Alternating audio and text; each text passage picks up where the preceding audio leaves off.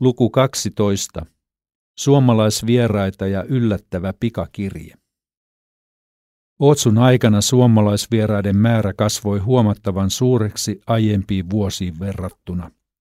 Tähän vaikuttavia tekijöitä olivat Finnairin aloittamat suorat lennot Japaniin, suomalaisten yleinen vaurastuminen ja erityisesti Jasukon rakennushanke, jota sekä suomalaiset viranomaiset että tavalliset turistit tulivat katsomaan. Enoni Yrjö Toivanen oli mukana monen muun K-kauppian kanssa Japanin matkalla keväällä 1983 ja poikkesi meilläkin. Finnairin neitsyt lento Tokioon oli niin ylibuukattu, että osa K-kauppiaista lensi muiden yhtiöiden koneilla. Lähetysjärjestöjen vastuuhenkilöt tekivät matkoja joittekin vuosien välein – jotta he tuntisivat riittävän hyvin kentän tilanteen ja voisivat tehdä työtä koskevia päätöksiä. Kansanlähetyksen pääsihteerin Matti Väisäsen matka 1987 jäi mieleen. Taisi olla lapsistamme nuorimmaisen Inkerin toteamus odotetun vieraan tullessa. No nyt se arkkipiispa saapui. Matti kuuli sen ja kertoi myöhemmin Suomessa eri tilaisuuksissa – että missään muualla kuin Vänskillä ei ole häntä otettu vastaan yhtä lämpimästi. Liekkö ollut lapsella profeetan kykyjä. Matti Väisänen valittiin vuonna 2010 Luther-säätiön piispaksi, mistä syystä hän menetti pappisoikeutensa Suomen kirkossa. Tie maalikkoliikkeen johtajasta korkeakirkollisen säätiön piispaksi on ollut hämmentävä. Imatralla työskennelleen nuoren seurakuntapapin taistelut Mikkelin piispan Osmo Alajan kanssa näyttävät jättäneen elinikäisen kilpailutilanteen Väisäsen ja kirkon välille. Molemmat mätkivät toisiaan sopivan tilaisuuden tullen. Neuvottelupöytään istuminen edellyttäisi neuvottelutaitoja, jollaisia ei taida löytyä kummaltakaan osapuolelta. Oppikysymykset ovat tunnetusti vaikeita. Kirkon lähetyssihteeri Raimo Harjula kävi kaksikin kertaa luonamme Japanissa. Otsusta käsin kiersin hänen kanssaan monenlaisissa paikoissa. Mieleen jäi vierailu kiotolaisessa buddalaistemppelissä, joka on erikoistunut abortoitujen sikiöiden tuonpuoleiseen elämään. Abortin tehneelle perheelle on mahdollista seurata temppelissä lapsen kasvua ja elämää. Näin he uskovat. Siksi temppelissä käynnit ovat perheelle tärkeitä ja osittain surutyötä tai sitten oman syyllisyyden käsittelyä japanilaiseen malliin.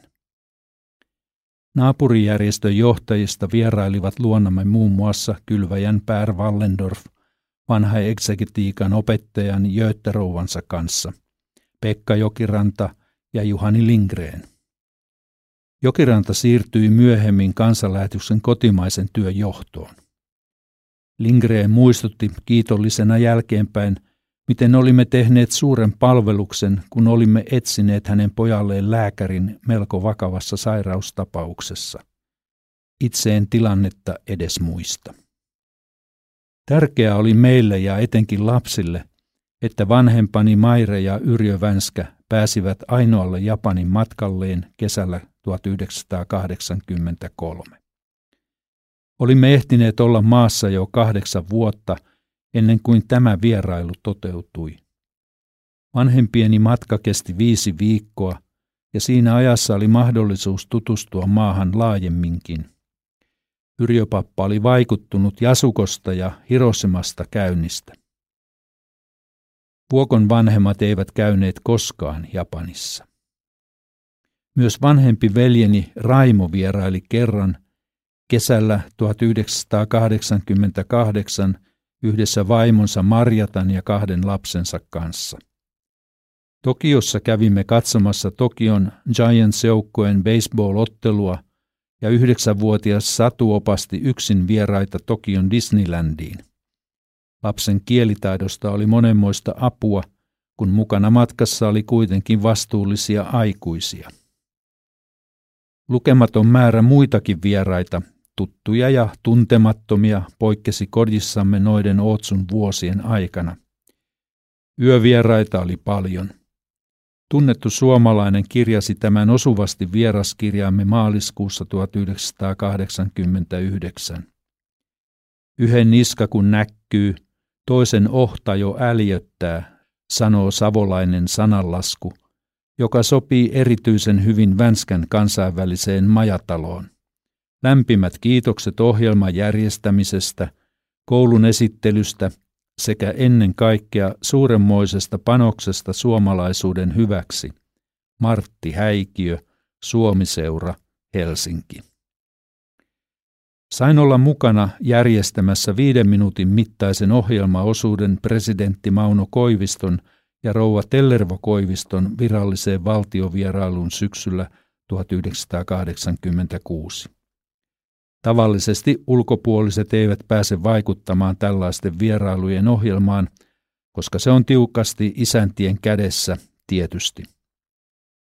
Mutta olimme saaneet tietää, että presidenttipari vierailee Kiotossa ja esitimme, että samalla he voisivat käydä myös Jasukossa.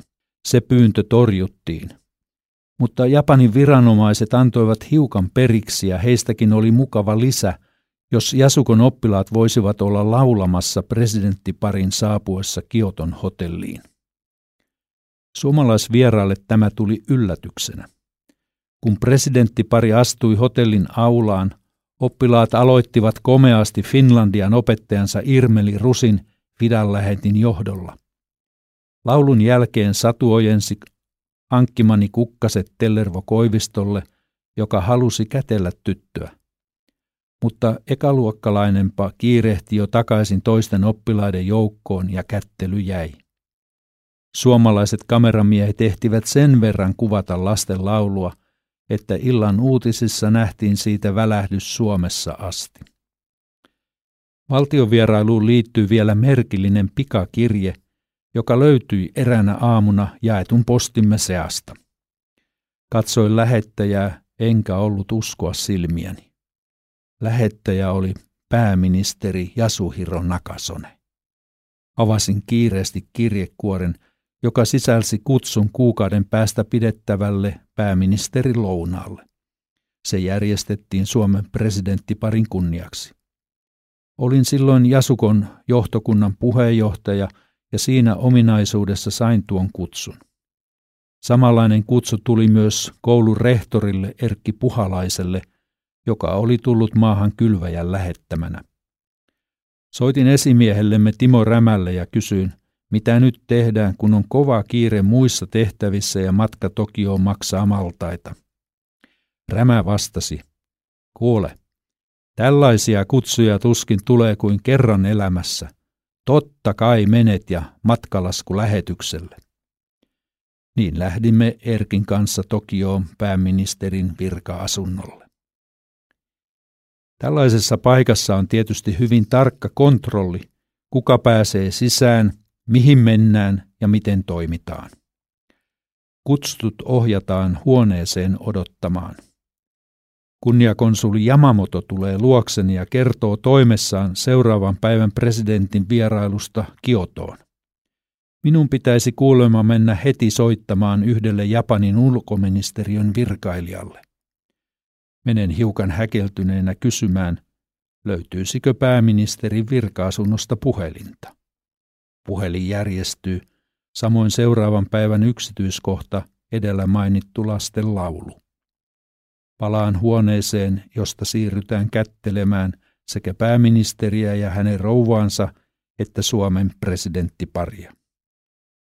Katson ihailen, miten kutsuttujen joukossa on myös Sleyn Tokion lähetti Pentti Karikoski, joka työntää pyörätuolissa istuvaa harpputaiteilija Mitsujo Nissimuraa.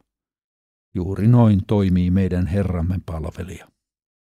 Kättelyn jälkeen vieraat ohjataan pöytiin kullekin varattuun paikkaan. Sekä presidentti että pääministeri puhuvat. Olen myönteisesti yllättynyt Mauno Koiviston, entisen satamatyöntekijän, hyvästä englannin ääntämyksestä. Paikalla on arvioni mukaan 120 osanottajaa. Suomalaisia taitaa olla lähes puolet vieraista. Lounaan päälle kohotetaan sakemalja presidentin kunniaksi. Osanottajat saavat maljan kotiinsa muistoksi. Malja on ohutta posliinia ja erittäin kevyt. Siinä lukee Naikaku, hallitus. Vuotta myöhemmin Jasukon koululaiset saavat uusia koulukirjoja. Yhdestä niistä löytyy kuva kyseisestä lounastilaisuudesta.